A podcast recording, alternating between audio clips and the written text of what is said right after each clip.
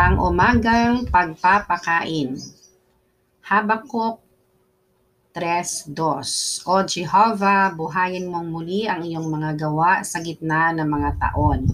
Hosea 6.2 Pagkatapos ng dalawang araw, ay muli niya tayong bubuhayin, sa ikatlong araw ay ibabangon niya tayo. Awit 119.25 Dumidikit sa alabok ang kaluluwa ko, muli mo akong buhayin ayon sa iyong salita. Ang bagay ng pagpapanauli ay ang pinakalaman sa loob ng balat ng mga aklat ng mga minor na propeta. Sa gitna ng mga hinirang ng Diyos ay palaging may paghahangad na mapanauli. Hanggat ikaw ay isang naligtas araw-araw, namamalayan o di namamalayan, may paghahangad, kalakip ang kusang panalangin sa loob mo o Panginoon, panauliin mo kami. Ang panalangin ni Habakuk para sa pagpapanauli ay kumakatawan sa kabuuan ng hinirang ng Diyos. Laging itinuturing ng Diyos ang kanyang mga hinirang bilang isang sama-samang katawan. Nangangahulugan ito na si Habakuk at tayo ay iisa sa unit ng mga hinirang ng Diyos. Kaya nang manalangin si Habakuk para sa pagpapanauli, nananalangin din tayo ang gayong panalangin ay isang walang katapusang panalangin. Babasahin ngayon. Ang mga pangunahing nilalaman ng bagong tipan ay yaong ang tres onong Diyos ay may walang hanggang ekonomiya ayon sa kanyang mabuting kaluguran na ipamahagi ang kanyang sarili tungo sa kanyang pinili at tinubos na bayan sa kanyang buhay at sa kanyang kalikasan upang gawin silang lahat na kanyang duplikasyon upang siya ay maihayag nila. Ang sama-samang kahayagang ito ay mapapasukdol sa bagong Jerusalem. Kaya ang bagong Jerusalem ay walang iba kundi ang napalawak, ang napalaking pagkakatawang taong napasukdol ng lubusan. Yaon ay ang kapuspusan ng tres onong Diyos upang maihayag niya ang kanyang sarili sa kanyang pagkadibinong na ihalo sa pagkatao ito ang mga nilalaman ng bagong tipan at ito ang kasagutang kailangan ni Job. Makikita ito sa Live Study of Job, page 64. Sa 2 Samuel 7.12 ay nagsalita ang Diyos tungkol sa binhi ni David. At sa versikulo 14a ay sinabi niya, Ako'y magiging kanyang ama at siya'y magiging aking anak. Dito ay mayroon tayong isang bagay na may napakalaking kahulugan ang binhi ni David na nagiging anak ng Diyos. Malinaw na inihahayag ng mga bersikulong ito na ang isang binhi ng tao, yaon na isang anak ng tao, ay maaaring maging anak ng Diyos. Ipinahihiwatig nito na ang intensyon ng Diyos ay ang gawing tao ang kanyang sarili upang gawing Diyos ang tao sa buhay at sa kalikasan, ngunit hindi sa pagka-Diyos. Live Study of 1st and 2nd Samuel, page 203. Ang Diyos, dahil sa nais ng kanyang puso na maging kaisa ng tao, naging isang tao sa pagkakatawang tao. Kinaugnay niya ang tao sa pamamagitan ng pakikipag-ibigan. Bago binuksan ng Diyos sa bagong tipan ang nasa kanyang puso, hindi alam kapwa ng mga anghel at ng mga tao ang ginagawa ng Diyos. Nasa Efeso 3.9 hindi nila natanto na ang kanilang Diyos ay nagiging isang asawang lalaki upang pakasalan ang isang asawang babae. Ang asawang lalaki na ito ay divino at ang asawang babae na pakakasalan niya ay tao. Sa pamamagitan ng dibinong kapangyarihan sa espiritu ng kabanalan, ang pagkatao ni Jesus ay napataas tungo sa dibinong pagkaanak, tungo sa pagkadibino. Roma 1.3.4 sa pamamagitan nito ay ipinanganak siya ng Diyos, hindi bilang bugtong na anak ng Diyos, kundi bilang panganay ng anak ng Diyos.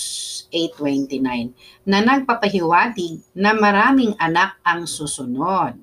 Ngayon, ang ating Kristo ay Diyos sa dibinong pakahulugan at tao sa pantaong pakahulugan. Siya ay isang Diyos tao. Ang Diyos taong ito ay ang kasintahang lalaki sa dibino pansan sinukob na pag-iibigan. Juan 3.29 Ngunit ang kanyang kapareha bilang tao lamang ay hindi pa rin niya katugma. Sa makatuwid, isinilang na muli ng Diyos ang kanyang hinirang na tao. Ang pagsisilang na muli ay ang ilagay ang pagkadibino tungo sa pagkatao upang itaas ang pagkatao sa pamantayan ng pagkadibino. Gayunpaman, hindi kinokompleto ng pagsisilang na muli ang proseso. Tayo ay naisilang na muli sa ating espiritu. Ngunit hindi lamang tayo isang espiritu. Tayo ay higit pa na isang kaluluwa. Upang maitaas ang ating buong katauhan, kailangan mo nang isilang na muli ng Diyos ang ating espiritu Pagkatapos, transformahin ang ating kaluluwa. Ang transformasyon ng ating kaluluwa ay nangangailangan ng higit na panahon. Si Kristo ay dibino at tao, at ang kanyang natransformang mangingibig ay tao at dibino. Sila ay magkatulad sa buhay at kalikasan, tugmang-tugma sa isa't isa. Makikita natin ito sa Collected Works of Witness Lee, 1994 to 1997, Volume 3, Crystallization Study of Song of Songs, pages 325 to 326. Mga karagdagang babasahin na sa Life Study of Malachi, Message 4, Collected Works of Witness Lee, 1994 to 1997, Volume 2, The Governing and Controlling Vision in the Bible, Chapter 1, Life Study of Job, Messages 8, 10, 12, 16, 21, 24, 28, 30, and 31. Amen. Ang pinakapamagat ng ating morning revival ay ang mahahalagang salik para sa pagbabawi ng buhay eklesiya. Amen. At sa linggo na ito, ang pinaka-title ay ang salik ng pakikipagtulungan sa Panginoon upang ipasok ang isang bagong pagpapanauli na tatapos sa kapanahonang ito. Amen. Salamat sa Panginoon sa kaniyang naisin para sa atin. Amen. Ngayon ay pakinggan naman natin ang isang kanta na may kaugnayan sa ating topic. Ang title naman nito ay O Jehovah, Revive Your Work credits to Shelo de la Cruz. Amen. For generations,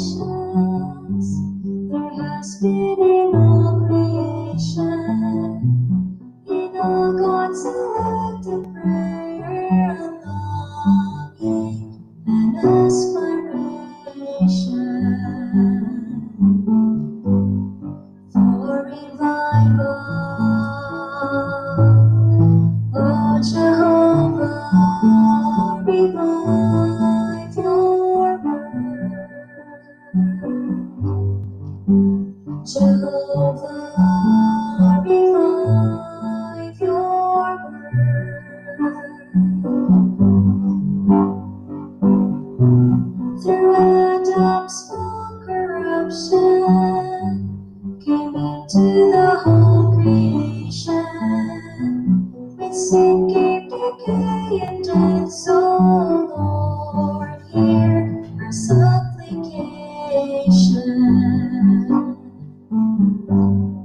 for revival.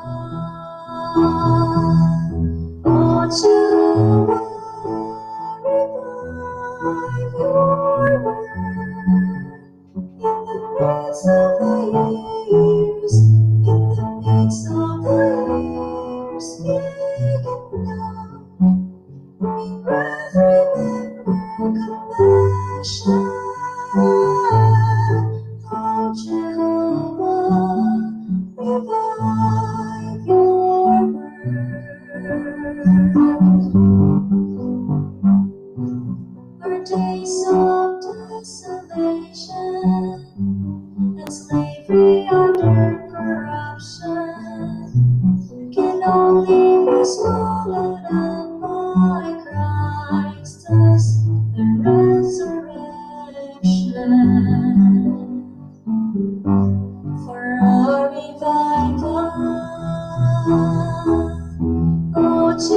Something,